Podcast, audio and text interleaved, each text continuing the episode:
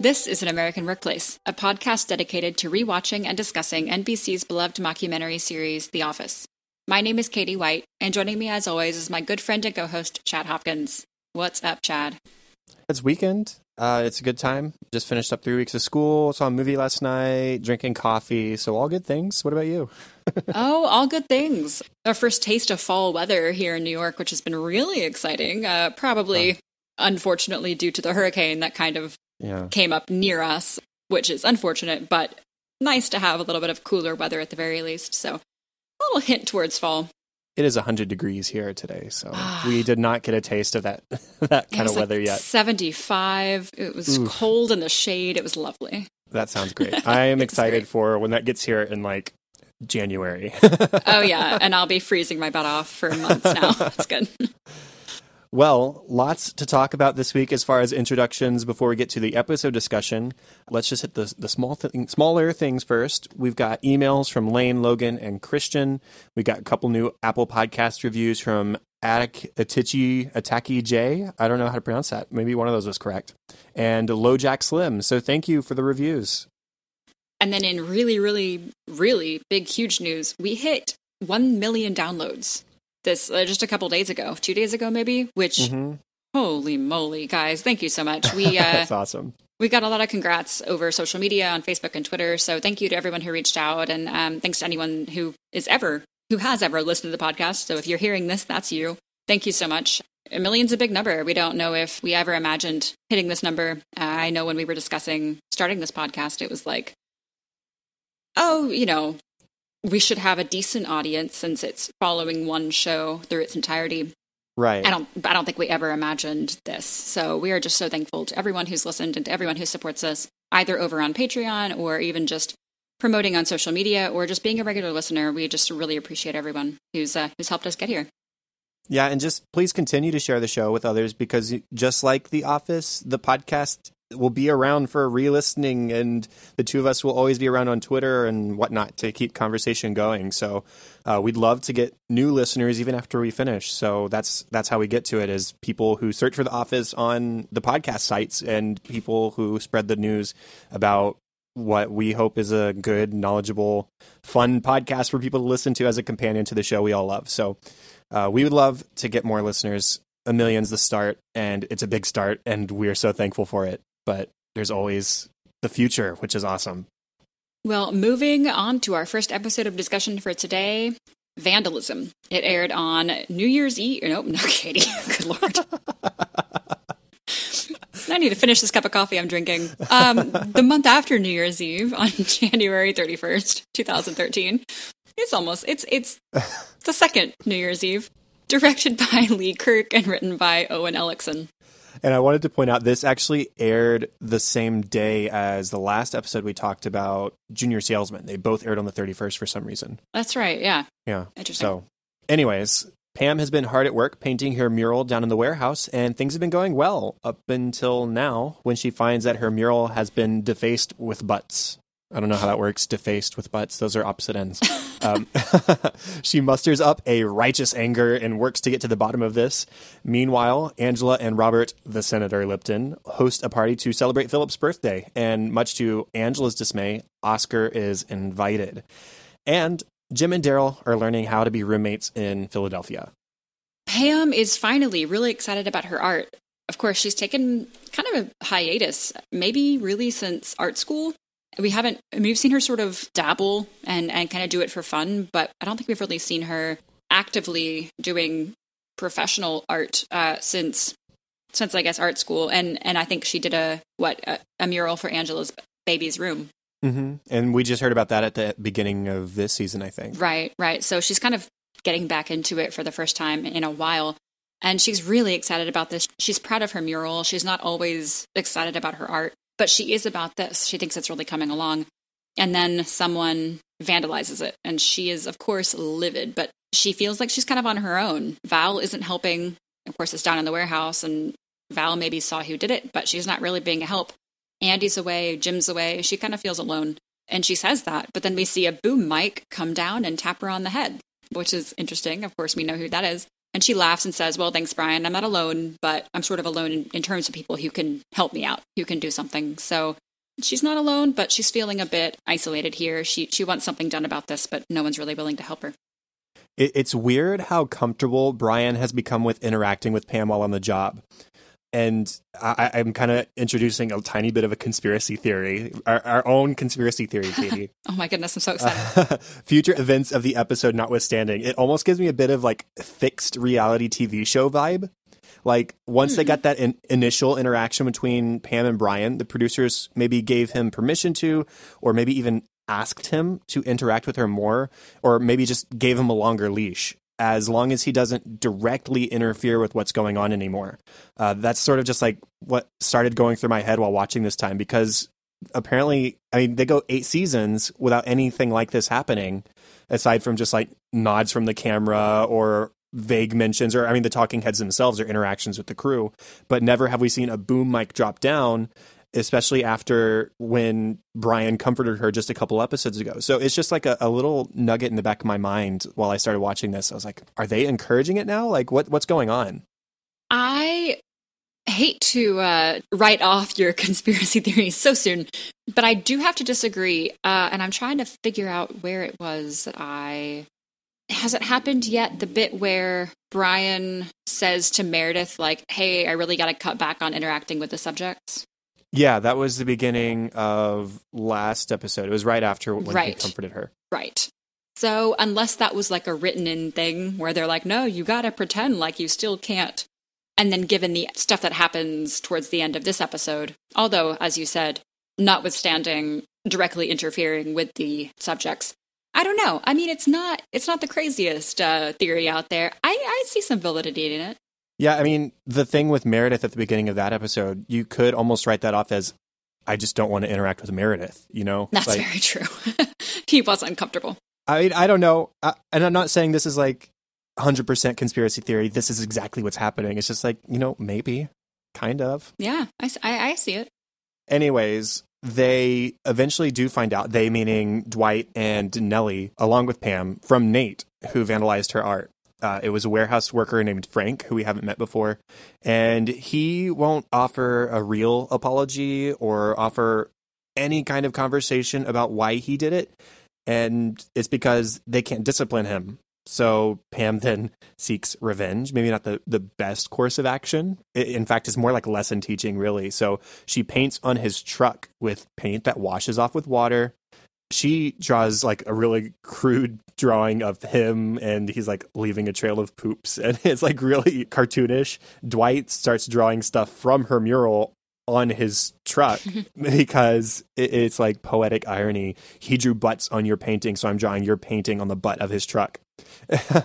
And even though it washes off with water nobody tells frank that at first so he doesn't respond well while I am not a fan of Frank, and I don't think anybody who watches the show is a fan of Frank, I have to say I would also freak out. This was one of my possible discussion topics, but we can talk about it now. Is what they did okay? I mean, it is not going to harm his truck, but he doesn't know that. It'll come off with a hose. But the I don't know, it's it's kind of a fine line. Yeah, he's a jerk.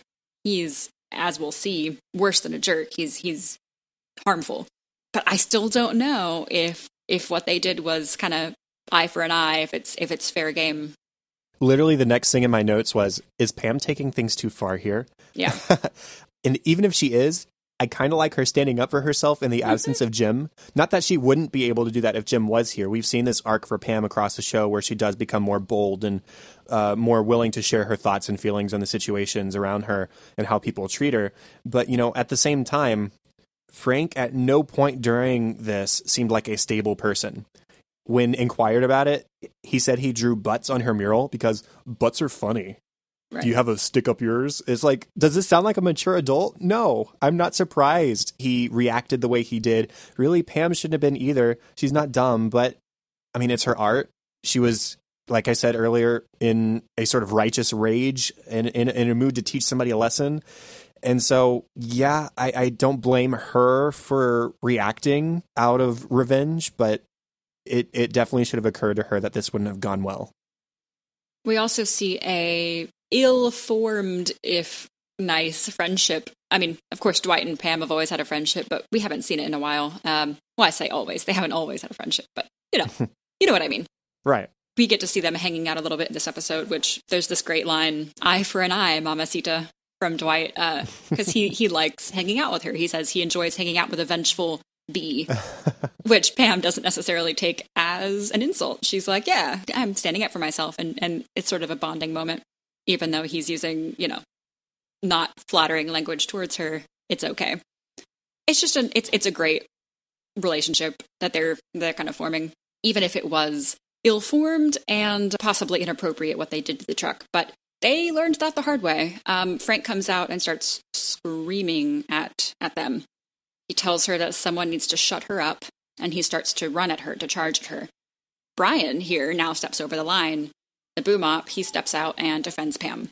He steps over the line, I say, for his job, not in terms of being a decent person. He saw, you know, a woman about to get beaten up and he stepped in and defended her, which is appropriate and they're friends. And I think that that's great that he did that. But his employer has since or has previously said, at least hypothetically, you need to stop your involvement with the subjects. You need to like stay out of interacting with them on the air. And he gets fired over this, which I don't know I mean, I guess he needs to be fired because clearly he has feelings, friendship feelings at the very least for Pam, and that interferes with the authenticity of the documentary. He's now mm-hmm. biased towards the subject. Yeah, it's like a conflict of interest almost. Right, right. So I guess I get it. He does need to be fired for this, even though he was doing the right thing. And Pam offers to speak to the producers on his behalf, you know, try and keep him from losing his job. But he says, I knew what I was doing, and this is a big thing. I don't want to put myself where I don't belong, but if you ever need me, just call me and I'll be there. And so, is this him saying, I'll be there for you like Jim isn't right now? Or is it an innocent offer between friends to be friends to each other? Like, what are your thoughts on that? It's definitely a charged moment. They're alone. We do know that he has an Alyssa, whoever that is, probably a spouse. I can go ahead and say it. It's not a crazy spoiler. It is a spouse. He's married. Although that hasn't stopped people in the past. so I don't know if that's, you know, going to deter them. But it does seem charged. They were innocent words, but Pam definitely noticed the moment as well. She has this reaction after he, he says that and he leaves the room, and she kind of pauses, like he said something very intentionally he didn't say anything outright inappropriate and he didn't ask her out. He didn't he didn't say that he has feelings for her, but I feel like the intention was there. I don't even know if I have a real answer to this. I I, I agree with you. I think he said that knowing that Pam was going to read into it what she would. Mm-hmm. Whatever that means. Yeah, because he's not putting himself out there. He's just yeah. This is what I yeah.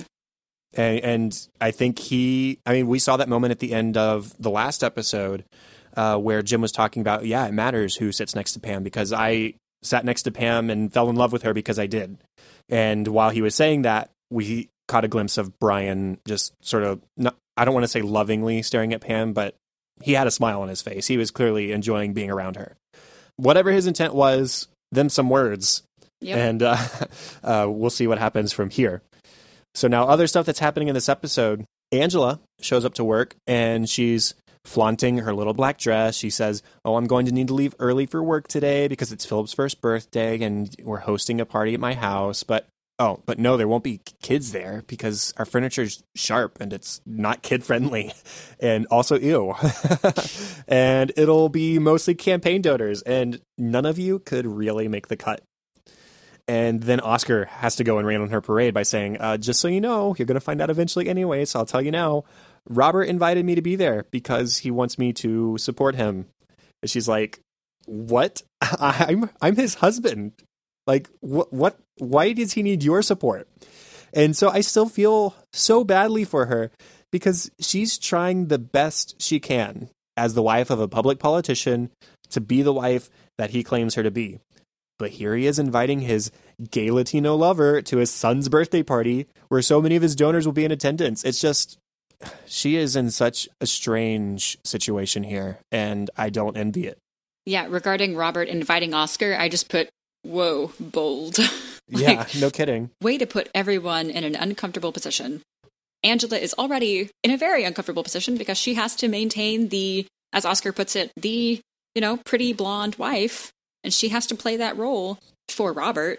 And she knows about Oscar, so that's, that's a tough position for her.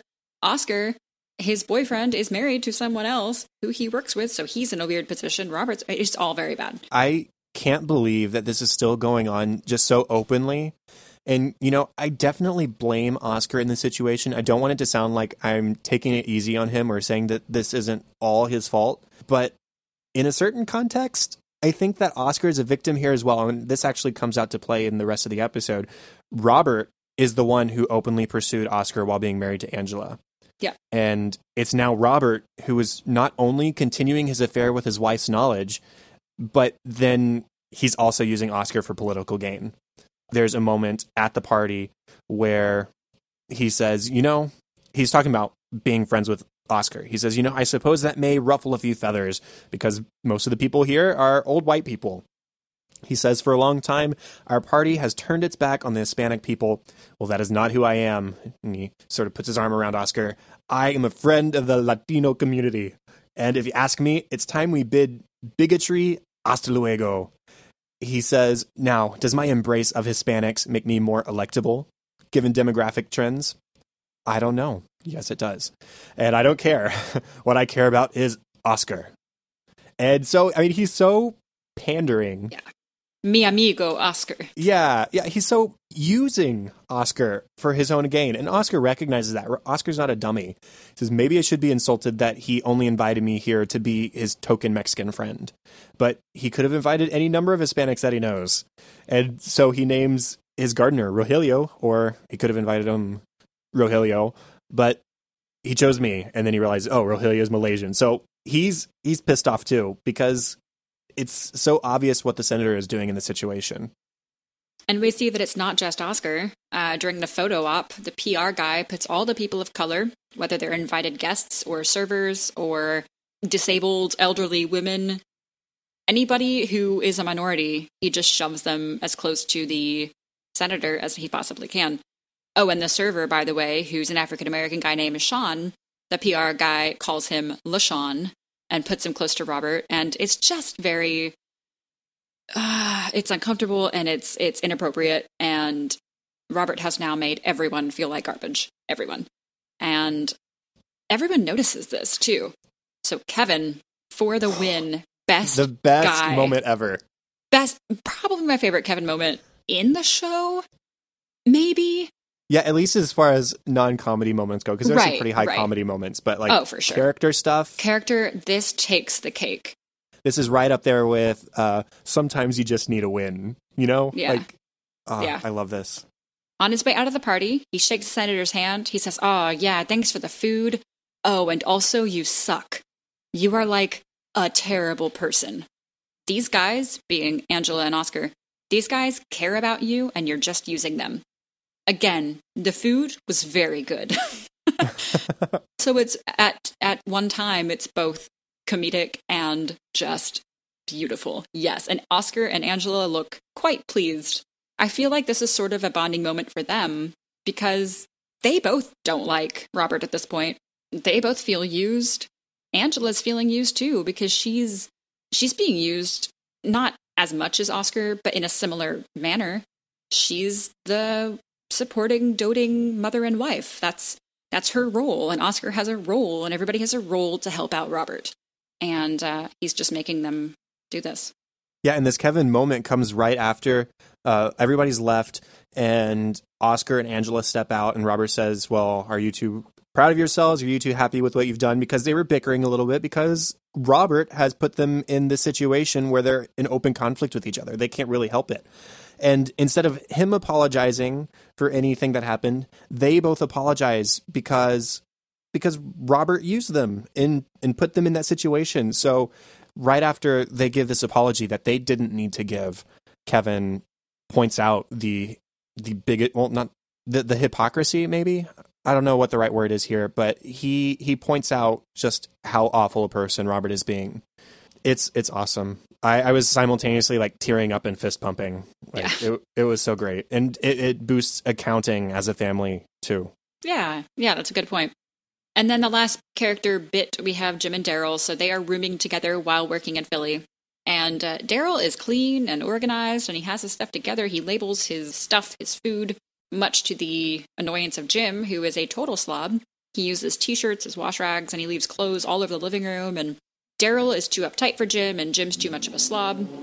And they're just grating on each other's nerves. They haven't had roommates. I, I assume Daryl hasn't had proper roommates in a while, and Jim's married, so that's different. They're just living in too close of quarters, and Jim starts making the mistake of uh, taking Daryl's labeled thermos, and they've got a very tense moment about calling out each other's flaws. They're not shy at all about uh, pointing out their differences, which leads to some tension. Yeah, that that really tense, aggressive moment happens. Daryl points out that Jim is using his thermos that is clearly labeled. It does have his name on it, and Jim's like totally passive aggressive and he walks over to the trash can, just turns it upside down, and pours out the whole thing. Oh, no problem. I'll just give this right back to you. And after it's empty, after they've stood there for like 10 seconds waiting on it to empty in complete silence, uh, he says, Oh, do you want me to wash it too? And Daryl says, Well, are you going to wash it or are you going to let it soak? like, calm, calm down, guys. You're friends. And uh, Jim just like shoves it into Daryl's hand. I mean, the thing is, these guys are a great team. And there's a moment in the episode where it's like, yeah, you guys are working well together. You're really kicking ass at this job. It's really going well for you. And they've always been good friends. I, I don't think there's really anything deeper here than they're just adjusting to spending more time together. But it still sucks to see them in conflict with each other in such a way. I think it's just normal roommate annoyances that's just taken to the next level because they say you often shouldn't live with some of your very best friends and these guys are very close friends so i think it's i think that's all it is but it is uncomfortable and it is unfortunate but at the end of the day, they're still friends. Jim has a talking head. He says, Wow, this whole Philly thing has been so much fun that I may have lost sight of what really matters. Having fun is not nearly as important as being good to the people who really care about you. That's just roommates 101. So he clears up the living room, puts away his stuff, and in a goodwill gesture, Daryl throws an empty can onto the ground, like, "All right, if you can clean up, I can be, I can loosen up a little bit." So yeah, they they meet in the middle. Yeah, and I love there's a moment a little bit earlier in the episode where Daryl and Pam are talking on the phone. He asks, Hey, well, I got you on the phone. Your husband's like a sloppy homeless hobo. Can you fix that? Pam says, Yeah, I was kind of hoping you could. Which this calls way back to before they were married and they were they were discussing moving in together and Pam says, "Oh, I don't I'm not going to move in with somebody unless I'm engaged." And maybe I'm getting the timeline a little bit mixed up, but it is before they're married and and she says, "Oh, well, you know, you're a little bit of a slob. And he says, oh, you're a little bit of a slob too. So apparently this is a, a habit of Jim's that's been fairly long going. Yeah.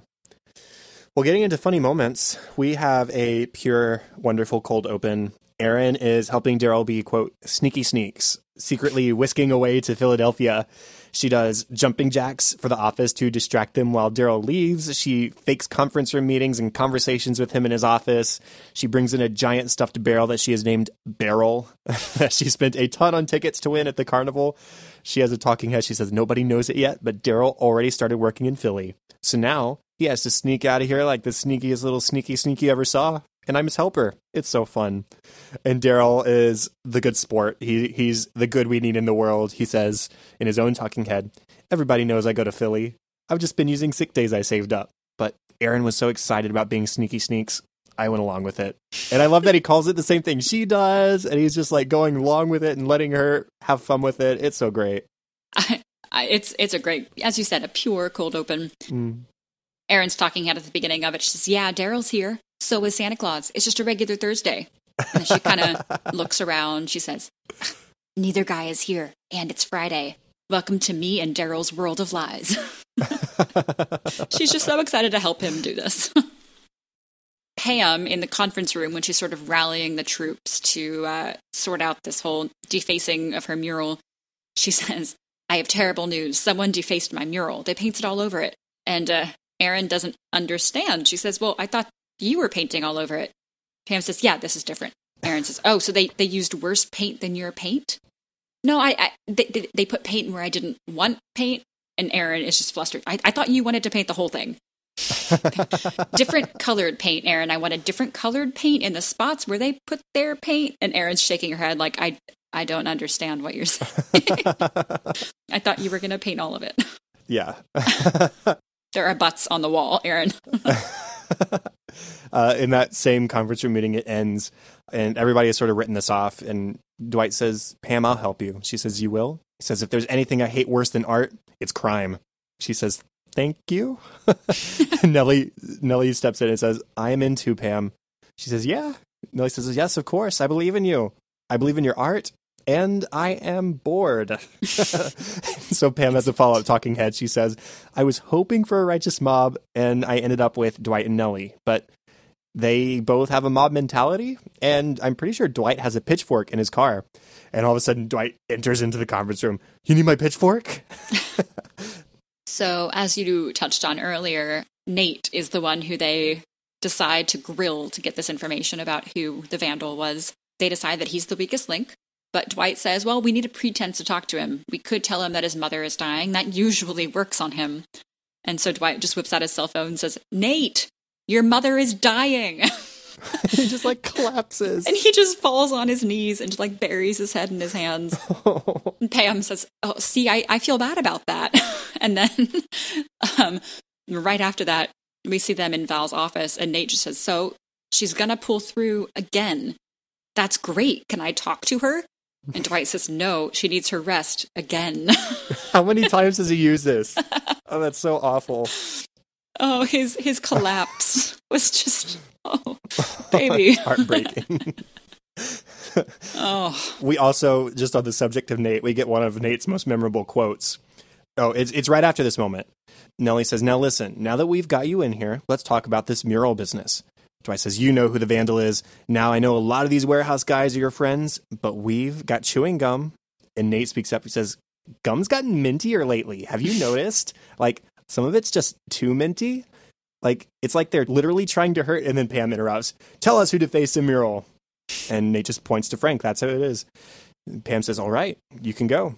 Give him his gum. Dwight says, There's no gum. There was never any gum. Hurting Nate again. Nate says, That's really rude. He's just too pure of a soul for tricks like this. Ugh, too much. Can't handle it.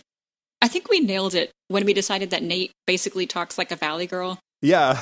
It, they're literally trying to hurt your mouth. he ends on the upswing. yeah, so it's, it's perfect. Dwight, after Pam wants to take Frank down, Dwight has a talking head. He says, Normally I find Pam to be a comforting, if unarousing presence around the office, like a well watered fern. Okay. But today, she has tapped into this vengeful, violent side, and I'm like, wow, Pam has kind of a good butt. that tells us something about the kind of woman he likes. Yeah. So later, they're trying to figure out what it is that Frank loves so that they can do something to it, like he did to Pam's mural. This is before they find out it's the truck. And Dwight comes up with the idea of putting in a spy. And so, who's he going to put in as a spy? Clark. And so they have dressed him in warehouse gear and they're dragging him down to the outside entrance. Uh, and Dwight is putting on this act. He says, I never want to see you working in the upstairs office again. Do you hear me? And Clark says, Well, my only crime was loving the local sports teams and trying to be one of the guys. And as he's saying that, Dwight is mouthing along like he always does whenever he writes a script for somebody. And Dwight says, Silence. You'll now be working in the warehouse with the untouchables. Now, go make your hands rough with work. Clark says, okay, boss. And then he whispers to Pam, Pam, you know this is ridiculous, right? Like, you're smarter than this. And Pam just shushes him. Clark says, this is never going to work. Pam says, shh, remember your lines. Clark says, what lines? Dwight just says, go move some paper. and then slightly later, so, and this is something I don't think I'd ever noticed before, Pam has called Daryl and found the information they need about Frank without Clark's help. And then the camera, as they're leaving, pans to Clark, and he's shirtless, and he's duct taped to a chair and it says spy written on his chest. And actually, in this shot, it says spy, you'll pay for this written on his chest. And so there's a deleted scene where this all makes a little bit more sense. Yeah. And then maybe my last one is uh, back in the conference room that Pam has called rallying the troops. Pam says, okay, the point is these warehouse guys are vandals. They need to be stopped. Meredith agrees. She said, Yeah, somebody had the balls to put my phone number on the men's room wall, which is so messed up. It's 6782, not 83. Wrong reason, but that's fine. Uh, Creed says, Oh, well, 6783 is also a good time. Less mileage. I'm curious as to whether her name was on her phone number and whether Creed was trying to get to Meredith. I, I don't know. or he just he makes a habit of calling numbers that Just- are on bathroom walls. Random numbers, yeah. And worth pointing out, we've got this little game going on this season. Um, Meredith's wig is like a super like '80s kind of style. It's like I don't know how to describe it. Do you have better words than I do? this is the blonde one, right? Yeah, well, it's not. th- There's the long wavy blonde one in the next episode. Oh, This one, it's like '80s. I, I don't know. It's almost like news reporter kind of thing, where it's like razzed up in the front and I Oh yeah, know. it's like Yeah. teased up in the front. It's, Yeah, it's, yeah. it's almost mullet like, but a little Yeah, bit more little bit. professional. yeah, not a good look. No. Angela had originally called Robert after she found out that he had invited Oscar, saying, I don't want him there. We agreed that you wouldn't be seen in public together. And if you're going to invite your uh, lover, basically, then I'm going to invite a stud of my own. And so she tries to invite Dwight. And Dwight's not into it. Uh, she tries to tempt him by saying, The state transportation secretary will be there. You could sell your beet salt idea to the highway people. And Dwight responds and says, If I get the de icing gig, it's going to be on merit, not because I played politics. And so he turns her down. And then Kevin speaks up and says, Hey, so a little birdie just told me, or I was eavesdropping, that Dwight can't come to your son's birthday. So do you want me to go with you? Angela says, No. Kevin says, Okay, I understand. I'll just stay here then, alone with the money. Angela says, Aw, crap. so Kevin gets invited along as well. And that's how he gets his wonderful moment later. Which is very um, self-aware of Kevin to know that. Well, Angela won't want me here alone as the only accountant, so I can play that card and get myself an invite. so, how about deleted scenes? Yeah, so we've got uh, more cold open bits of Erin covering for Darryl, her giving him full color printouts for this business. It's for Dunder Mifflin. It's for this business. And, and Darryl tells her when he's going to the bathroom. And uh, there's an Erin talking head. She says, Normally I don't do shady stuff, but seeing as Andy's been gone for three months and Clark took a sex vacation, I can cut loose. It's funny how her attitude about people using the full color printer for non Dunder Mifflin things is different when she actually likes the person doing it. She really hated it when it was Ryan using it for WUPHF. That's a good point. I didn't think about Yeah. that. Yeah. She didn't care for him. Pam is getting out of her car at work and she's on the phone with Jim and he says, Oh, I have to work Saturday and Sunday. He says, Maybe you could come up here. I can get us into the Sixers practice facility. We get CC working on our dunks. Maybe see you guys for dinner. Pam says, "Yeah, I was I was kind of hoping to be working on my mural this weekend. I want to get it finished so I can start working on the other one, which is the one for the Irish American Cultural Center that she got during the ballet recital that she missed." And he says, "Blow it off. I haven't seen you guys in days." She says, "You blow it off." he says, "Pam, I'm not saying the murals aren't important." And she interrupts, "But." He says, "Nothing. I'm just not saying they're not important." and she says, Okay, good, because it kind of sounded like you were going to say that murals are important, but aren't as important as something else. He says, I certainly did not say that. Only a fool would say that. he says, Yes, only a fool would. Good save, Halpert. And just in case it wasn't communicated clearly through my read through of that, that conversation, it was relatively playful. I, I don't want it to sound like it was heated or like it was an argument. Uh, they, they, it's just like banter back and forth. They're trying to figure out their weekend, and Jim is still working a whole heck of a lot in Philadelphia. He says it's been a few days since I've seen you. Yeah, I put that they were in decent humor about it, but you could Mhm. tell that it was about a topic that they had been tense about. So they were kind Yeah, of walking yeah. on eggshells, but they were being good. They were being friendly, but they were being careful. Right. Pam asks Val to be more active about finding the vandal. And Pam says that this was a hate crime. I'm I do not like this deleted scene. Uh, Val Yeah. disagrees. She says this was not a hate crime.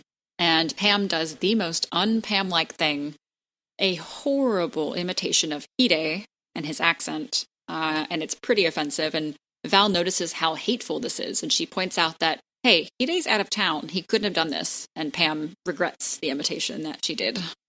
It's all kinds of Michael Scott up in here Yeah. because uh, Michael is the one who said it was back in the carpet when he says this was a hate crime. And Stanley says that's not what a hate crime is. And Michael says, "Well, I hated it a lot." So there's Pam imitating Michael there, and then imitating an Asian accent. That's totally Michael too. So yep. maybe, or probably definitely unintentional on her part, but not her finest moment, and definitely a good one for the cutting room floor. Darryl and Jim both have talking heads. Darryl says, Messy is one thing, but now he's screwing with my stuff. You see that? And he holds up his thermos that Jim borrowed. He says, That's peanut butter. He got peanut butter on my thermos. You don't do that. You don't go and do that. And Jim then, as a talking head, he says, Roommates share stuff. It's not a big deal. He can have my groceries when I get some. And I will. so they're not sharing equal weight as far as groceries go, I guess. Um, come on, Jim. When Pam learns that it was Frank who vandalized the mural, she says she's not surprised. He's a thug. She saw him spit in the alley one time, so he's Ooh. a thug. And Dwight is disappointed to learn that, initially anyway, all Pam wants from Frank is an apology, not physical harm, no threats. He says, Come on, what am I going to do with all this unspent wrath? And he just picks up a small stuffed moose and tosses it on the ground, like, I need to have an outlet. uh, Toby is talking in the conference room alone with Frank while Pam and Nellie watch from outside the conference room. I think this would probably take place after the three of them interrogating mm-hmm. Frank earlier in the episode. And Toby says, So this is technically an HR issue, and I'm supposed to chew you out. Definitely not going to do that, but I am kind of jockeying that girl over there, Nellie.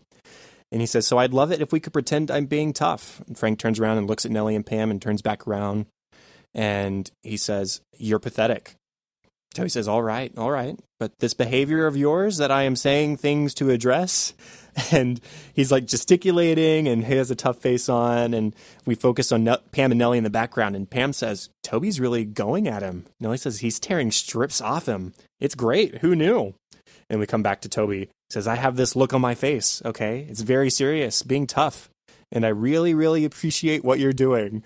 and like I said, he's like pointing his finger and just trying to put on a show. Frank says, You are the largest vagina I've ever seen in my life.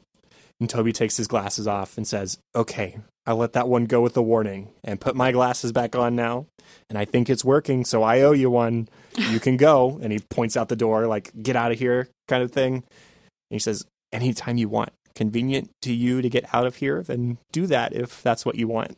so it's just like Toby is putting on this ridiculous act, and he thinks that Frank is sort of doing him a solid. I guess. I guess he's oblivious to the fact that Frank just thinks he's pathetic and a moron, even though he basically he, he tells him that. I think he's just so scared of him. yeah, probably. Uh, this one's really small. At the party, Robert introduces Oscar to several other people and uh, sends Angela upstairs to go check on their son. So Angela's not worth introducing, but Oscar is. Go check on the kid, Angela. Yeah, the kid whose birthday party it is, but is not even present downstairs. Or awake, probably. We're in the bullpen, and we hear Phyllis shouting for Dwight from outside Dunder Mifflin. And Dwight and Pam both run out, and they find Phyllis holding the elevator, and Clark is wrapped in the duct tape. And in this deleted scene, he only has spy written on his chest. Clark says, I think they're on to me, real sarcastic. And Dwight says, First they deface your property, now they deface mine. They'll pay for this. And so he takes out a marker and he marks out spy and starts writing his own thing on Clark's chest, leaving him taped there and immobilized. Phyllis says, Hey, are you okay? Clark says, Yeah, I'm fine. They were just blowing off some steam and we've all had our laugh. Let's just untie me and get back to work, okay? And he looks down at Dwight. What are you writing? And Dwight has written, You'll pay for this. So the shot we saw of Clark duct tape uh, in the episode technically took place after this deleted scene, which we don't see. And Dwight asks, Is this legible? And Pam says, Yep. Clark says, You're sitting me back down there? Pam, Pam, I'm asking you because you are a normal, smart, reasonable person. Let's just end this. And Pam pauses before saying, Do it. and Dwight pushes the button to send him down. And as the doors are closing, Clark shouts, Pam, come on, you're better than you're you're somebody's mother. You're better than this, Pam. and I mean, the elevator doesn't go all the way down to the warehouse, does it? I don't think so. I, I think I it goes notice. down to the first floor, and then I think you have to take stairs to. I don't know, maybe not, but oh. I, I just oh. have this picture in my head of Clark waiting in the lobby on the first floor, still in the elevator, and I, I don't know. It's strange. Yeah, I, I misunderstood your question. It, it doesn't go. Uh, I I don't think I've seen an elevator door down there. No, somebody's got to come get him. Yeah. Another small one at the party. Kevin drops some sauce on the white sofa at the Lipton's house, and my first thought was, man, Angela's right. This house is not kid friendly because you would not want a white sofa with an infant or a toddler or a kid Or a Kevin. or a Kevin, which, yeah, synonymous. And he uses his chicken to wipe up the sauce because you you missed some sauce, so you got to get it. But he doesn't look terribly do? concerned about the uh, about the stain. we get another deleted scene that I'm glad they cut. Um, they're at Athlead, and Jim and Dwight are meeting with a couple other coworkers, and they're talking business. And the camera goes to Jim, and he's holding a normal mug with a strip of masking tape on it, and he's written his name. And Darryl's looking kind of unhappy, sitting next to him. And after they finish talking business, one of the coworkers says, "Hey, Jim, what's up with the mug?" He says, "Oh, sorry about that. I just put my name on it. I wanted people to know it's mine. Is that weird to put my name on stuff?" Darryl just sort of sighs and he says, Okay, I see what you're doing. Apparently, it's weird to not want to live like an animal. Jim responds, I don't know who lives like an animal, so you might want to calm down. Darryl says, Maybe I could have learned about calming down from stress expert Dr. Herbert Benson, who was just on Tavis Smiley, which refers to a program that Darryl had recorded that Jim deleted. And Jim says, What network is that on? PBS. Who watches that? Smart people. And so Jim says, That's okay. I think you're getting a little aggressive, maybe. And Darryl says, Oh, you're sloppy. I'm sloppy? You're sloppy with your laundry. You're sloppy with your boundaries. You're sloppy with your TiVo. Jim just says, Thanks, Dad. And Darryl says, Filthy. He says, I'm not filthy. I shower every day. And Darryl says, You're supposed to. and the camera just looks around, and everyone's uncomfortable because they've sort of been having this argument with everyone, even though it's just theirs. And like I said, I'm just so glad this was cut. It's a little too aggressive, even if they do resolve their differences by the end of the episode. It, it just gets a little too heated for me. But fortunately, the next somewhat attached deleted scene is is pretty funny, but it wouldn't have made sense without the one you just said. Next, we see Darryl and Jim on the phone with Toby, who is thrilled that they've come to him uh, for help with their dispute, which surprises me at all that they did. Toby asks them to come up with two lists 12 things that they like about the other person and 12 things that they disliked about the other person. And while he's explaining the rules about this, Darryl mutes Toby and he says to Jim, This is a mistake. we shouldn't have called him. Jim admits that, yep, Toby was such an asset in my head, but I don't know where that idea came from. and after listening to him for just a couple more seconds, they've had enough, and Jim apologizes and promises to get a hamper. And Darryl apologizes too and promises to get his own TiVo. And they walk away and they just leave Toby muted on the line, like talking away. Again, I like this one, but it wouldn't have made sense without the first one. It's funny. I couldn't at first identify who they were talking to. I had to listen a couple times, and I was like, "Is that is that Toby?" Because he just sounds too enthusiastic. He's too excited about being asked to help with this situation, and I didn't recognize it as him at first because he sounds almost emboldened. He's he's not he's not talking like Toby like this. He he he sounds a little bit more like a normal person. I I recognized him at first, but I recognized it as like he loves when he gets to use his HR skills. I think he mm-hmm. loves being a mediator, and uh, he so he so rarely gets to deal with actual disputes. I feel like, uh, although today he's been put to use quite a bit. yeah. I think he just really I don't know enjoyed getting to help his friends be better friends. the last deleted scene we got, Kevin has a talking head that goes right after his moment where he tells Robert he sucks. He says, I've sat next to Oscar and Angela for 14 years. They're my people. If you just go by distance, they're my best friends. I don't know why you go by distance, though, I guess. And he just sort of laughs. And then it cuts to the three of them in the car. I don't know if they drove there, the three of them. That sounds like it would be really tense, but maybe not. And Kevin's sitting in the back seat, continuing to eat, which is what he did the whole party, anyways. And he's got this large to go platter. And he says, Thanks for getting me all this stuff, Ange. She says, We had way too many appetizers anyway. I don't know who did the ordering. How hard is it to buy for 40? I'd imagine kind of hard, but uh, Oscar says, Some people are just terrible at math. She says, It's embarrassing. He says, It is. Kevin from the backseat says, Totally. and that, that's, the, that's it. It's a pretty calm moment. They kind of bond over other people being bad at their jobs, and they needed a little bit of reprieve after after their tense day. So, for my discussion topic, uh, why do you think Angela and the senator are still together? Oscar says that Robert needs Angela for the politics and for the appearances, but why does she need him at this point? I think that Angela is embarrassed that her karma has caught up to her. She cheated on Andy, and turnabout's fair play. And also the fact that she, as a Christian who has a husband who cheated on her with another man, and knowing how devout she is and or supposedly is, and how opinionated she is regarding that kind of stuff, uh, it just adds another level of embarrassment and humiliation to the whole situation. So that's that's my main thought. I I would tend to agree with you, and that they have a kid. And yeah, that's true too. That's expensive and time consuming, and if he's not a good husband, at least he's a financial help. And uh, I don't think he's doing a lot of childcare, but at the very least, a financial help and some source of stability. Mm-hmm. And the fact that this is still a private situation and not everybody knows about it, that that helps to maintain the illusion to everybody else as well. Right, and she's all about keeping up appearances. So, yeah. Yes, splitting up, splitting up would necessitate a reason for splitting up. Mm-hmm and she's not going to admit that that's a thing. right. Yeah. Yeah, absolutely. Okay, going into our next episode, we are talking about Couples Discount. It aired on February 7th of 2013. It was directed by Troy Miller and written by Allison Silverman. So Andy comes back from his trip, his three month trip tomorrow. So the office decides to have one last fun bossless day, and they head to the nail salon to get discounted services. It's Valentine's Day. But the Valentine's Day discount only applies to couples, so everyone pairs off. But while they're away, Andy comes back early uh, to an almost entirely empty office. And Jim and Pam have a Valentine's Day lunch with Brian. It is Valentine's Day, and Jim was able to ask to switch days. He works this week so that he could spend it with Pam. So nice that he went through that. But he does have to work an extra day next week. So you win some, you lose some.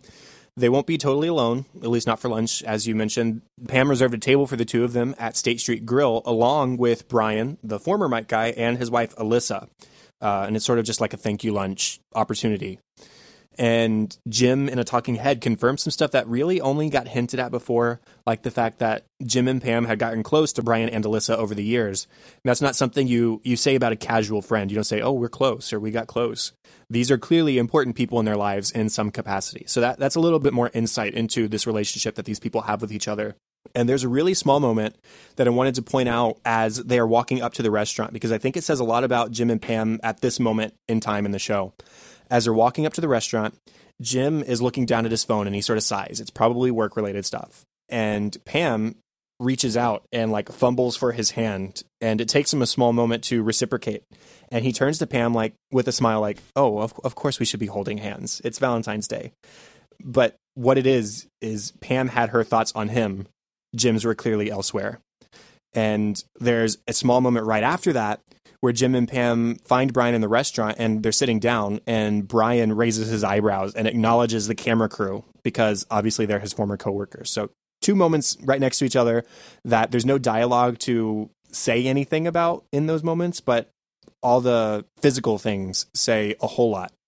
So, they meet Brian at the restaurant, and it's just Brian. And they ask, Where's Alyssa? But he says, Oh, Alyssa can't make it actually, we're not going to make it. We're splitting up. And Jim and Pam are shocked. I mean, as you said, they are close friends. It sounds like they socialize together quite a bit as two couples and as sort of married friends. And so he starts to go into his breakup and he starts to cry. And he jokes with Pam that they've got to stop seeing each other like this, that this is happening too frequently, but that at least his crying won't get her fired.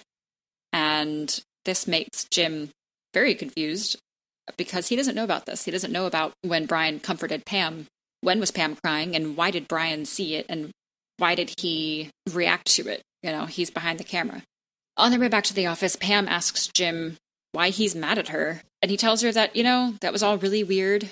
She told Jim that Brian got fired for the whole warehouse thing and that she intentionally left out a big, major, intimate detail about the two of them being alone and being vulnerable and twice he had interfered with the documentary to comfort or to protect Pam. He says he feels kind of like a chump and that he probably has no right to be mad, but he is. But he also wasn't there, so let's just move past it. And it's tense, but he knows that, you know, I trust you, but it, I just feel uncomfortable with this whole situation. The the not telling each other everything and the not being honest and not sharing their feelings, all that stuff we've, that we've talked about these last few episodes, that's totally catching up to them now. And the let's just forget about it, that's definitely going to help things. More hiding, more pushing away our feelings. Excellent. Good stuff, guys. Yeah. Um, and not to lend a whole lot of humor to this situation, but just going back to my theory, uh, maybe there's some weight to it if the camera crew or the producers knew that Brian was now single and emotionally vulnerable. Like, again, I'm not, this isn't like an actual theory I have. It's just fun to posit in my head. Yeah. Devil's advocate. Yeah, I mean the, the the fact that this has gone far from being a documentary about a workplace and more to a character study into the people that work at said workplace, I just think, you know, maybe. I mean, this is going to broadcast eventually, and so why not add some drama to the situation? Yeah, if this was a like reality TV show thing, that would be a huge. Mm-hmm. Oh my gosh, they would exploit that hard. Uh, so yeah, I, I I see what you mean. Yeah, and the fact that they're still following along with Brian, even though he's not part of their crew anymore, but they're following Jim and Pam and meeting with Brian and all these kind of things. It, I don't know. It just, again, it's in the back of my head. Right. Uh, but getting back on track to top things off, at the end of the day, they had planned because they weren't able to spend lunch alone together. They were going to get a bottle of wine and celebrate Valentine's Day together at home. And while they're about to leave, Jim says, "You know what? how about we cancel that bottle of wine we had planned to celebrate with, and you just drop me off at the bus station because I have stuff to do and you probably have stuff to do, and I just feel like we're going to fight. So, how about we don't? And it's definitely echoing what Brian said about him and Alyssa during lunch. He said, while we were fighting, it felt like the relationship was still alive. And when they stopped, that was when they realized that it was over. And I don't think this is Jim giving up on the two of them. This is just him trying to save what's left of Valentine's Day by avoiding further conflict. But thankfully, Pam does step in and says, you know what? I want you to stay and I want us to fight because she is remembering Brian's words too. And she doesn't want to let go of this. So even though they're acknowledging that they have problems in their marriage and they're acknowledging that, yeah, we are probably going to fight they're both accepting that it's worth fighting to keep it alive. And so I say that's a step in the right direction.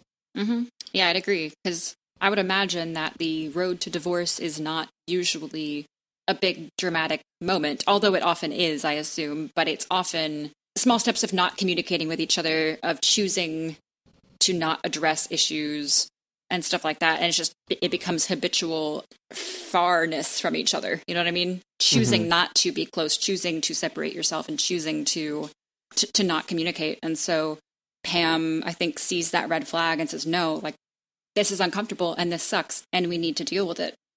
Let's stay, let's fight. And so she asks him to stay and fight, and they agree. He agrees to stay. And they even kind of get to joke about it. He's like, all right, get ready, Beesly, because I'm going to bring my A game or whatever. And, you know, and they kind of joke about it a little bit, which alleviates a lot of their tension. And I think probably made the fight better because sometimes you do need to fight and they recognize that. But I think that kind of getting to joke about it ahead of time probably helped them out a lot. Yeah, it probably turned the the fight into more of a maybe heated discussion at most. Correct. yes. So that that's great. I, I'm I'm glad that they're not letting things go and that they are pushing to maybe talk about things more and not hide things from each other so much. So we'll see that progress as we go into following episodes. But let's talk about the other big stuff that is happening in this episode. Andy is apparently coming back tomorrow. And Erin says, you know what? I am going to break up with him. He's been rude. He's been selfish. I think he's a big jerk, and I'm breaking up with him. And I just wrote, "You go, girl!" like hmm. I'm proud to see Erin so defiant in light of what she's gone through with him these last few months, especially. But even all the drama before he left with the the whole "here comes trouble" crap, and then leaving without her, without even considering her, and then the lack of communi- communication since he's been gone. It's just like he's put her through so much. She deserves to have the right to break up with him, and so I'm glad she's planning on it. And honestly, since they got together, she's grown so much as a person. She's gotten so much more mature. And a lot of that happened during their relationship, and a whole lot of it happened after he left on his trip. And I think it it just looks like she's outgrown him. Especially as you mentioned the here comes trouble stuff where she says you put up with the things. I'm I'm not quoting verbatim here, but you, you, put up with the things that make you lose respect for somebody. And Mhm. that's all right. Then you're done with that relationship. If you don't respect the person, you need to leave, right? And so that's where they are. But Andy comes back a day early and she's not really mentally prepared because she invites Pete on this day to play hooky. Of course, Pete, in a talking head, doesn't believe that Erin's going to break up with Andy. He says it's sort of like when you put down your dog and on his last day, take him to do all of his favorite things and, uh, you know, go to the park and play catch. And sure enough, they play catch. Uh, is that in a talking, or is, is that in a deleted scene? It is. It's mentioned in the episode. but it's mentioned, yeah Yeah. and uh, Pete is very aware of how of how this is kind of probably go. But Erin swears that she's going to break up with him, and sure enough, when Andy gets there, she's having trouble doing it because Andy, of course, thinks that they're great, they're fine. Oh, sweetheart, I missed you so much. He comes and gives her a hug. He tries to kiss her, and she just martial arts like. No, high five! Like she avoids him like a master. yeah. it's yeah, it's uncomfortable, and he he can sense that. But she's trying to be a great friend and not a girlfriend at this point. he does so much when he first gets there and when they first realize he's back. He brought her a gift, a pair of bamboo sticks that he claims are musical instruments. I'm really not all that sure that they are, to be honest. And he he has uh, something called a guiro, but he calls it a fish. So I don't think he's knowledgeable or knows what he's talking about, anyways. Uh, but he says, "Well, I showed up a day early to surprise Erin on Valentine's Day." But then Dwight mentions a meeting that he's supposed to have with Wallace later that day, and he says, "Well, obviously, I'm here for that to to, to please Erin too. Happy Valentine's Day. I love you, sweetheart." But he's really here for the David Wallace thing, so that doesn't make her feel any good. His gift to her isn't any really good, and she spends the rest of the day avoiding showing affection. But she's also not taking any steps to breaking up with him, and she's against telling David that he was gone uh, in order to get him fired, which is a discussion that everybody has together. And so, as you mentioned, Pete really doesn't have any high hopes that the breakup will actually happen. But at the end of the episode, she does confront him, and she says, "You know, I don't love you anymore, but I do like you. You're, like, I still want to be friends, I guess, because we still work together." Is she says, "You know, you were gone for a really long time, and you didn't email me all that much." She says, "You re- retweeted me a lot, to be fair." Uh, He's just the worst about it, though. He says, I get it. You're unhappy. I've been gone a long time and we lost a little bit of juju, but you and me, we have a future. There is a lot of love here. Erin says, I just said there isn't love. He says, on your side. But there's tons on my side. It's gushing. We're just out of sync right now. That's just timing. It's timing. I mean, my parents lasted 38, 40 years. They were never happy at the same time. I mean, why is he using his parents as a model for what he wants with Erin right now? How's your dad doing in Argentina with his not wife right now, Andy? Plus, how how can he be happy being in a relationship with someone who's only going to be faking her affection for him? He literally tells her to fake her affection. He says, "I know you may not be feeling love for me right now, but if you fake it, I won't be able to tell the difference. So I'll still feel good." How glad for you that you'll feel Yeah. good. Congrat well done.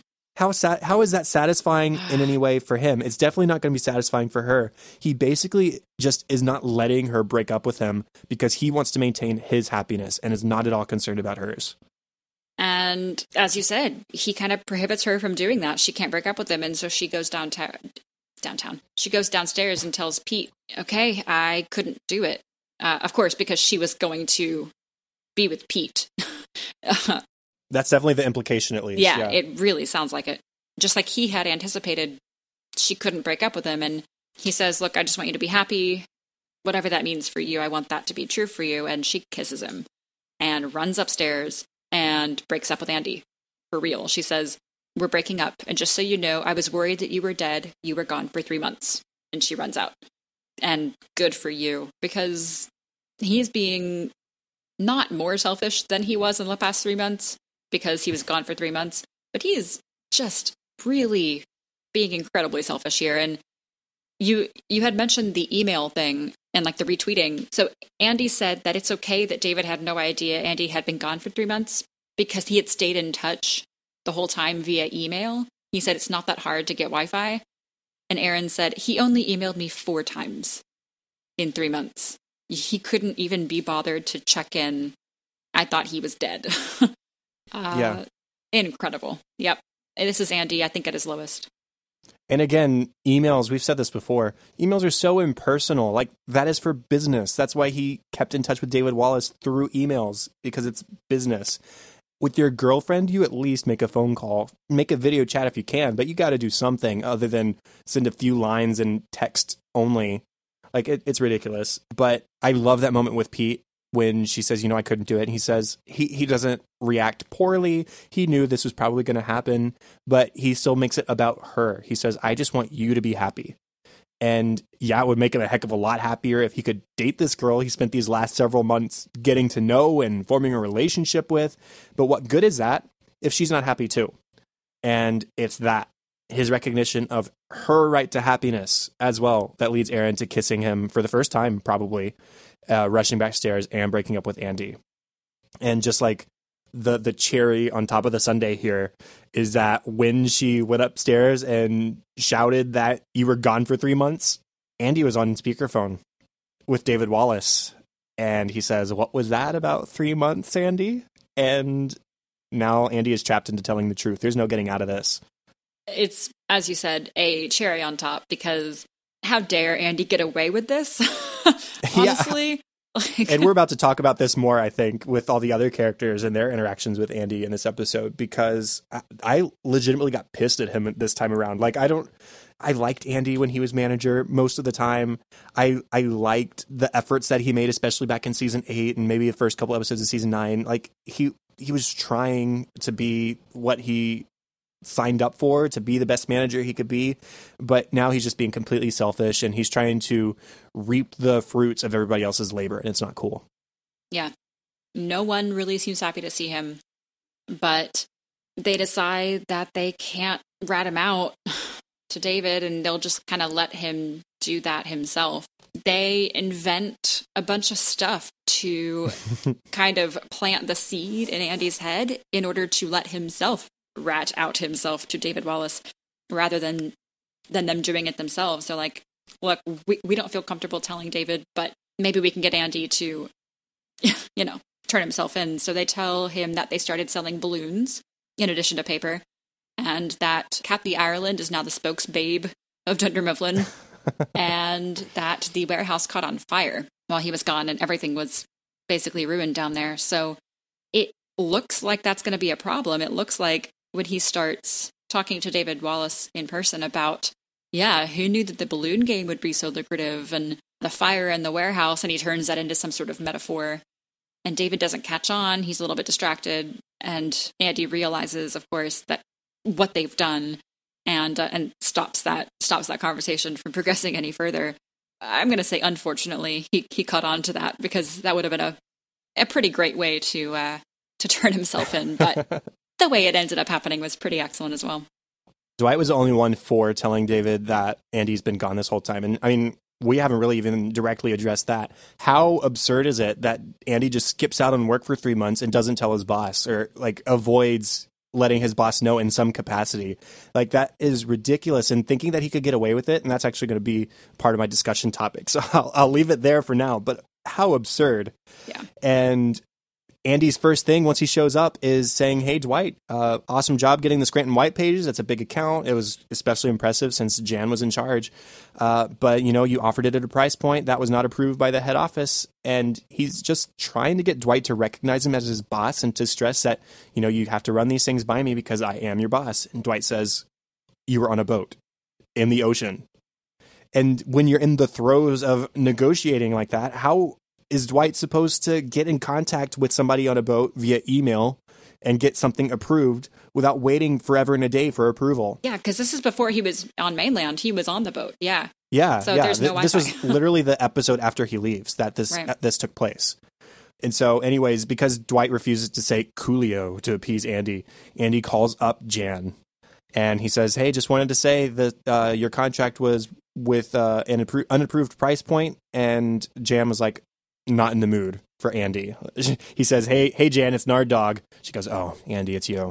Hmm. she's she's not excited about it, and so she exercises the option in her contract to back out within 30 days of signing. So I guess there's like some red tape or something that delayed the actual signing of the contract. I don't know, but it loses Dunder Mifflin and Dwight a whole lot of money.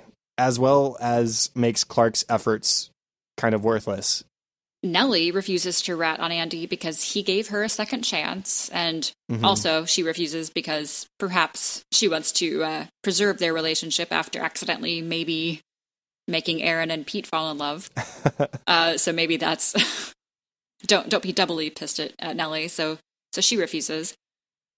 Oh, and by the way, Andy also got a bonus check from David Wallace because Scranton Ugh. had exceeded their uh, their sales targets last quarter. Oh, you know, the quarter, three months, the time that Andy was gone.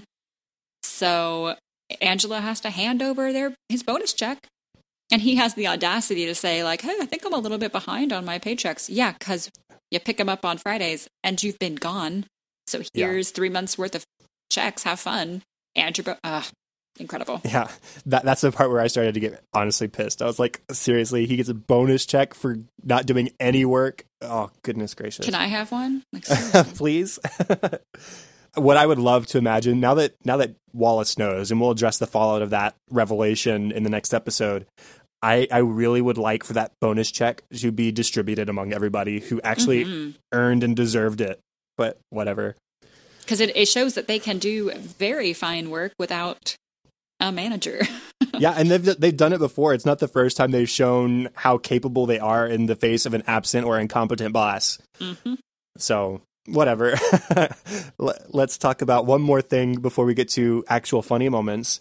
Uh, so in the first part of this episode, when they they think that Andy is coming back the next day, and they're trying to celebrate. This is our last bossless day. Let's go out and have fun. It's Valentine's Day, and the nail salon offers discounts to couples, and so everyone pairs off to get this Valentine's Day discount. And Oscar says, "Hey, Darryl, everybody else seems to have paired off. Would you want to pretend to be a couple so that we get the discount too?" And Darryl almost seems offended at first. He says, "No," and then he he sees the camera. He says, "I mean, sure, that's fine. Well, I can do that." And uh, he's trying not to offend. He's he's trying to be a nice guy here. And Oscar says, "All right, it'll be easy. Don't be nervous. Just follow my." It, Darryl interrupts him and says, "Stop talking about it." I said, "I'm fine with it." it's it's funny to see him kind of uneasy about it. He's clearly not comfortable with it. it. It's almost like you know challenging my manhood kind of thing. But that makes his reaction when the nail salon says that they don't get a discount because two men aren't a couple. All the better. Yeah, the um the older nail salon lady declines them. She says, "No, no, it doesn't work," and she makes a uh, graphic analogy with her hands as to why it wouldn't work. And the younger lady comes over, and in their language, I, I I assume she says, "No, no, this is a thing. Like two men can be a couple." And uh, Darryl doesn't want to hear it. He's offended for Oscar, and he goes off on the lady, and he grabs Oscar's hand and says, "This works. This works more than your small mind can comprehend." And he, yeah, he, he grabs Oscar's hand, and they storm out. And uh, he just he's so offended for gay men everywhere, and I just love it. Yeah, he says we are crazy in love, and we have two disposable incomes and no kids, and we're taking our business elsewhere. It's so great. oh, it's great. Awesome Um, moment. Yeah. Quick question before we get to funny moments. It's sort of a character thing. Dwight has started to wear a jacket in the office in recent Mm. episodes. Why do you think that is? I didn't even notice. Yeah, Um, he's been wearing a jacket. Definitely in this episode, and I think the one or two before. I don't know. Do you have a theory? My only thought is that he's kind of, I don't know, Andy's not there, so he's trying to fill in as manager, perhaps, or Yeah, I could see that a little bit. you know, or like subliminal messaging. I'm I'm the one wearing the jacket. Make me manager. hmm But who's there to look? David hasn't been visiting, so I don't know. It was just something I I, I noticed in this episode, and uh, I thought I recalled seeing previous jackets. I was just curious. Yeah, I think that's a cool theory that maybe he's just trying to. I mean, he he wasn't technically a second in command, but that was Darryl. But Darryl's doing Athlead now, so Dwight sees fit to stand up and maybe try and fill that role. And Right. to him, maybe Jacket means authority. I guess. Right, right. okay, how about uh, you get us started with funny moments? Yeah, so I'll preface by saying I have very few. This might be personally the the episode I find the least funny because there's just a lot of drama. So I only have a handful. Uh, there is no cold open. We dive right in. Kevin has a talking head about not wanting Andy to come back. He says Andy left a carton of milk in the fridge, so I've been sneaking a little bit every day for the past three months. It's been yummy. But now Andy's coming back, so I guess it's goodbye chunky lemon milk. uh, Kevin, go ahead and finish finish up that chunky lemon milk. I don't think he's going to miss it. This is a Kevin moment I think of often. Goodbye, chunky lemon milk is just too great of a line when the implications dawn on you. It's like, oh, really bad. and then later, uh, Andy, everybody's complaining about Andy being back, and he says he just waltzes back in here like he owns the chunky lemon milk. Who needs him, right? He does own the chunky lemon milk, but it's again, I don't think he's gonna miss it. Yeah, he he can dig it out of the trash later if he wants Yeah. more. Dwight at the start of the episode walks into Andy's office and pretends like he's handing over something for Andy to sign, and he he acts both ways. He he plays his part as Dwight, and then he goes around the desk and he does the whole rick a dick do rick a dick dick dick do, doing that whole Andy impersonation. He has a talking head. He says, "I really like Andy these days. He's pretend, and he does exactly as I tell him to. All that will change when real Andy comes back tomorrow, unless he comes back as pretend Dwight." in which case we're in for an epic, confusing showdown. yeah. Uh, there's an Erin talking head about how bad she is at breakups, and of course we see that played out exactly here today. Although Andy is making it very difficult on her. She says, "I am really, really bad at breakups. Technically, I am still dating my first grade boyfriend. I mean, we just had our twentieth anniversary, and I forgot to get him something." but how sweet of her! It, that's kind of awesome. That like yeah. you know, hey, let's celebrate this thing we had 20 years ago very briefly. Every year forever. And for the sake of confirmation, this would place her at around 26 or 27 years of age at this Yeah. point in time, assuming she was normal first grade age when she was in first grade. Yeah, true. Dwight is again trying to get everybody to tell David Wallace about his ab- about Andy being absent for three months, and he says, "Unfortunately, I have a bit of a boy who cried wolf dynamic with David Wallace. Except instead of a boy, I'm a man, and instead of a wolf, I cried genetically engineered monster wolf." Of course. Of course. Maybe my last one is uh, when Meredith refuses to rat on Andy to David Wallace. She says, Meredith Palmer ain't ever been called no narc. Floozy, yes. Alki, check. Einstein, sarcastically, you bet. But never no narc. Vomit mop, sure. Floor Oh meat, that's me. Flesh hoover, and Pete says, Meredith, that's plenty. All right, that's more than plenty. Why does no one stop her? He's like really personally offended by all of these. Andy sings the New Girl theme song, which I didn't watch New Girl until 2018, like early last year. And so I was not familiar with the theme song. And this Oh. reference just went completely over my head until my last couple of rewatches in the last year or a half or so. So there's that. Yeah. I, just, it, I had no clue. I guess I just thought Andy was being really obnoxious, which, I mean, he is. I probably thought the same. I guess I hadn't watched it until after that aired as well. So yeah. that's yeah, that's a good point. Angela is really excited to go to the nail salon. She says they use a watch repair kit. So sure enough, they get to the nail salon and there's talk of tiny foot lady returning, and the nail salon just sort of the, the staff fawns over her. So Angela's finally found somebody as enamored with her minuscule size as she is. This is sort of the first time somebody's just been like, "Oh, she's so tiny and cute." They love her. And there's an incredibly small blinking you'll miss it angela moment when uh, they're telling andy all the fake stuff about uh, of what's happened since he's been gone. And when clark says kathy ireland is the new spokesperson for dunder mifflin and she'll be topless on the european billboards angela's jaw drops like she's just super offended. It's, it's in the bottom right corner of the screen. I, I don't know if i'd ever seen that before either. Funny thing that's the second time we've had Kathy Ireland referenced in the last couple of episodes. Uh, although the first one was in a deleted scene when Dwight was talk to, talking about hanging a poster in his room or at his house or whatever of Kathy Ireland, but it was flipped over so he could just enjoy the 18 bond paper or whatever bond it was. Right. I wonder what was going on in the writers' room that they like had to mention. Kathy Ireland. Some probably some joke that they had going on that had they just had to throw her in. Andy comes in and he's singing his quote Bembe music and playing with his guiro, and he says Yaruba Yaruba, and e- Kevin feels the need to echo him Yaruba Yaruba. he does that a few times throughout the episode. Nellie, she says everyone, it is our last day here with no manager. I say we go to the mini mall. Clark, you will be my fake boyfriend so I can get the discount. Clark says it's what I do. And then they're at the salon, and Nellie's nail artist person and Nellie start laughing at Clark because they think he looks like a pretty girl without his glasses on. And Nellie takes it a step farther by saying, Oh, and you're developing. Maybe next we can go get you a training bra. Clark says, Oh, you guys think this is funny? You know what? And he gestures to both of them, No more discount. Excuse me, full price. We're not together. And Nellie says, Turns out I can't even be in a pretend relationship.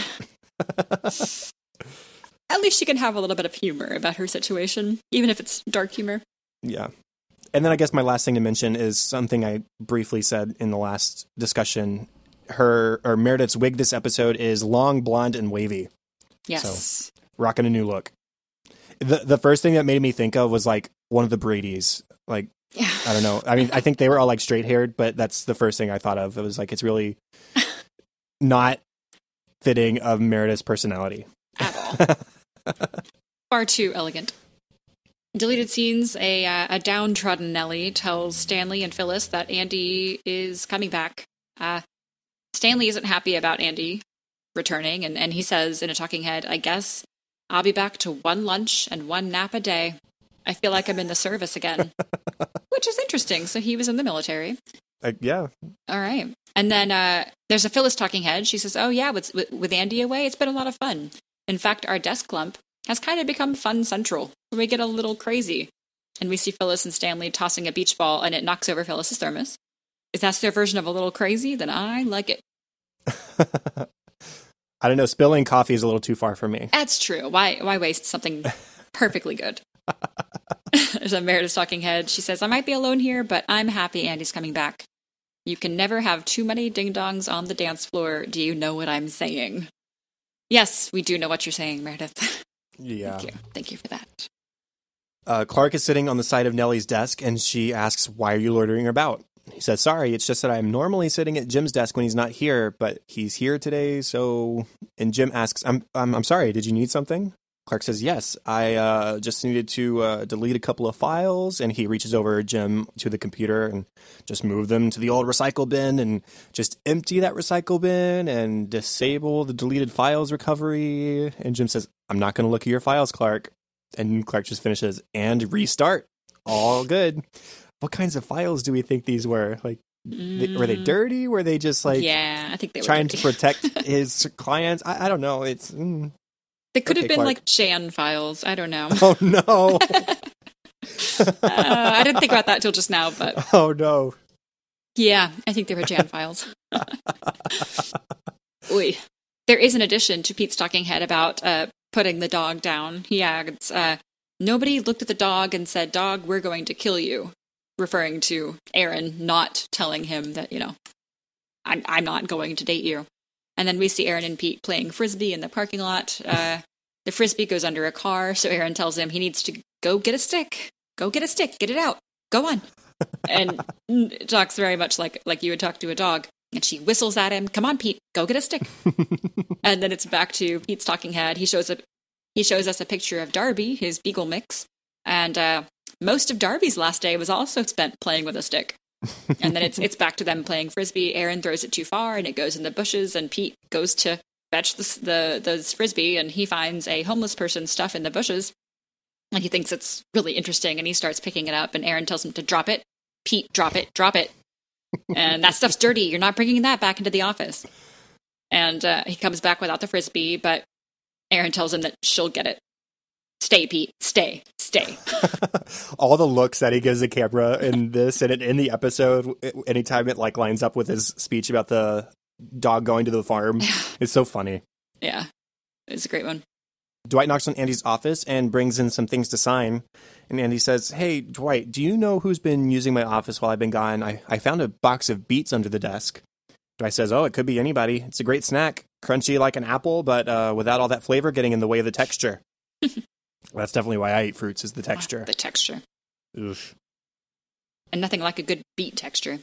Ugh, no. There's an Andy talking head. He says he wanted to show off his sweet Caribbean look to the office, which is rough, by the way. Oh my gosh. We didn't talk about Yeah, how bad he looks when he comes in. Pretty gross. But David Wallace probably wants him to look a little bit more profesh magesh, Andy's words. So say adios to the halitosis. And he brushes his teeth for probably the first time in, oh, three months. Ugh. And he says it hurts. That's not a good sign. And he puts white strips on his teeth. He says to take 32 choppers to the White Power Convention. No, no. No, nope, nope. Also, good luck getting your teeth white after three months of not brushing with one white strip, but that's fine. Uh, he clips his nails. He says to take Trent Reznor to these nine inch nails. He clips his nose hair. Uh, luckily, there's not a bad slogan for that one. And he applies cologne. He said, It's time for a, col- uh, a colonoscopy from my good friend, Dr. Sylvester Cologne. And he shaved, just as I feared. It's it's time to make this beard disappeared. So he's uh he's he's not my favorite on this episode. it seems like Erin really dodged a bullet if he he has not brushed his teeth in three months and he tried to kiss her. Oh, Nope. Yep. No, thank you. Phyllis greets all the nail salon workers by name as they walk by her and Stanley getting their manicure. Stanley just says, Wow, you know all their names. Phyllis replies, No, that's the great thing about Korean names. You just say whatever. And the manager then walks up and says, Hi, Betty. Hi, Leroy. And Phyllis smiles and Stanley just looks confused. And I don't think Korean names really work like that, but. mm. Yeah, they're uh, people. Phyllis with names. Phyllis. I mean Betty. uh, Darryl in the last one looks back at his day in a talking head. He says, "Wasn't too bad. Oscar bought me lunch. We went to another nail place. The ladies there were much more progressive. Not sure I should have let you talk me into these." And he shows us his nails, which have been painted to look like dice.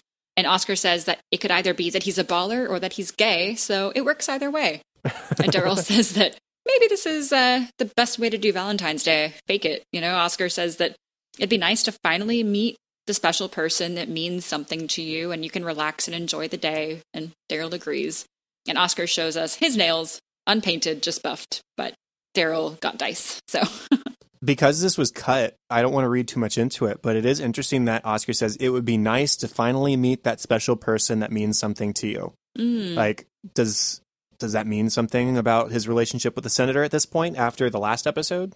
I don't know. I don't know. Yeah, it could just be that he's feeling hurt, or it could mean that he's done. I don't know. Yeah. Discussion topic for this episode. Do you think that Andy told David about any part of this? Like the plan for the initial 11 day boat trip, even? Like that was the original plan. I'm going to go to the Bahamas. That's it. I'm coming back. Or any of it. And if not, what do you think led Andy to trying to keep this a secret? Like, do we really think that Andy is foolish enough to think he could get away with a three month absence and keeping it hidden from David? I think he really thought he could get away with it. Yeah, because he is so upset with the office when he finds out that they were trying to sabotage him. Mhm. He thinks that everyone's on his side and that um, you know, how how could you do this? He thinks that they're all, you know, such close friends and they don't realize that they're mad at him for abandoning them and the office for 3 months. Oh, while still getting paid. Oh, and getting a bonus check. Yeah, I think he thinks that they're all great. They're all fine. And why would they rat him out? They're friends, you know.